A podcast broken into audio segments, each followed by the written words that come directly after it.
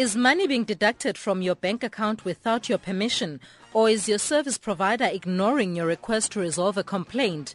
Here at Speak Out, we will do our best to get your query resolved.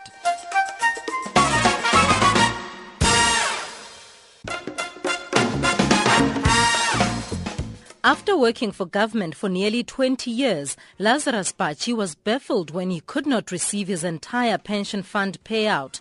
His problem started in 2013 and Bachi says his frustration was exacerbated by the fact that he has a small child. I was uh, employed as a government worker for 18 years. From 1995, I was on permanent basis. In 2014, uh, I joined the uh, NEC in one of the departments in Gauteng, whereby but my employment was on contractual basis. And the year before last, 2013, I applied for my pension because I was still on contract. And uh, since then, I struggled to get my money for government pension fund.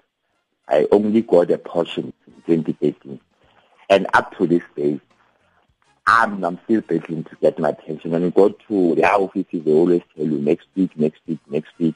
The last time that I went there was last week when I was told that it will be paid by last Friday. It's not paid yet. Uh, I've lost hope. There's an official from the, the, government pension fund who said, no, they are fixing it, they are fixing it. It's really price up to now, it disappeared as well. It's killing me. We don't have any income in my family. We don't have food. We've got a baby, a one-year-old baby. We live out of handout from my family when I've got pensions. I'm, I've been taken. I can't go. I, my, I'm registered. I can't go to school. There's, there's no life for my family and myself. Uh, but I've got money that I worked for government all these years. The Government Employees Pension Fund conducted an investigation and indicated that Bachi would be paid soon. However, they would not be drawn into discussing why he could not be paid sooner.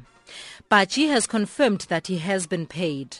Finally, he was paid uh, after the intervention, of course, of SAFM. And I would like to thank SAFM because uh, of the service that you guys gave me. I, I am elated, I must say. It was for us a lifeline. We can now be able to buy our basic uh, with people like you, at least the vulnerable like us can have it. Thanks very much. I am Gwenzegile Ntlati and that is how we come to the end of today's edition of Speak Out. You can contact us via fax on 011 714 2430 or via email on pmlive at sabc.co.za. Please remember to include your contact details.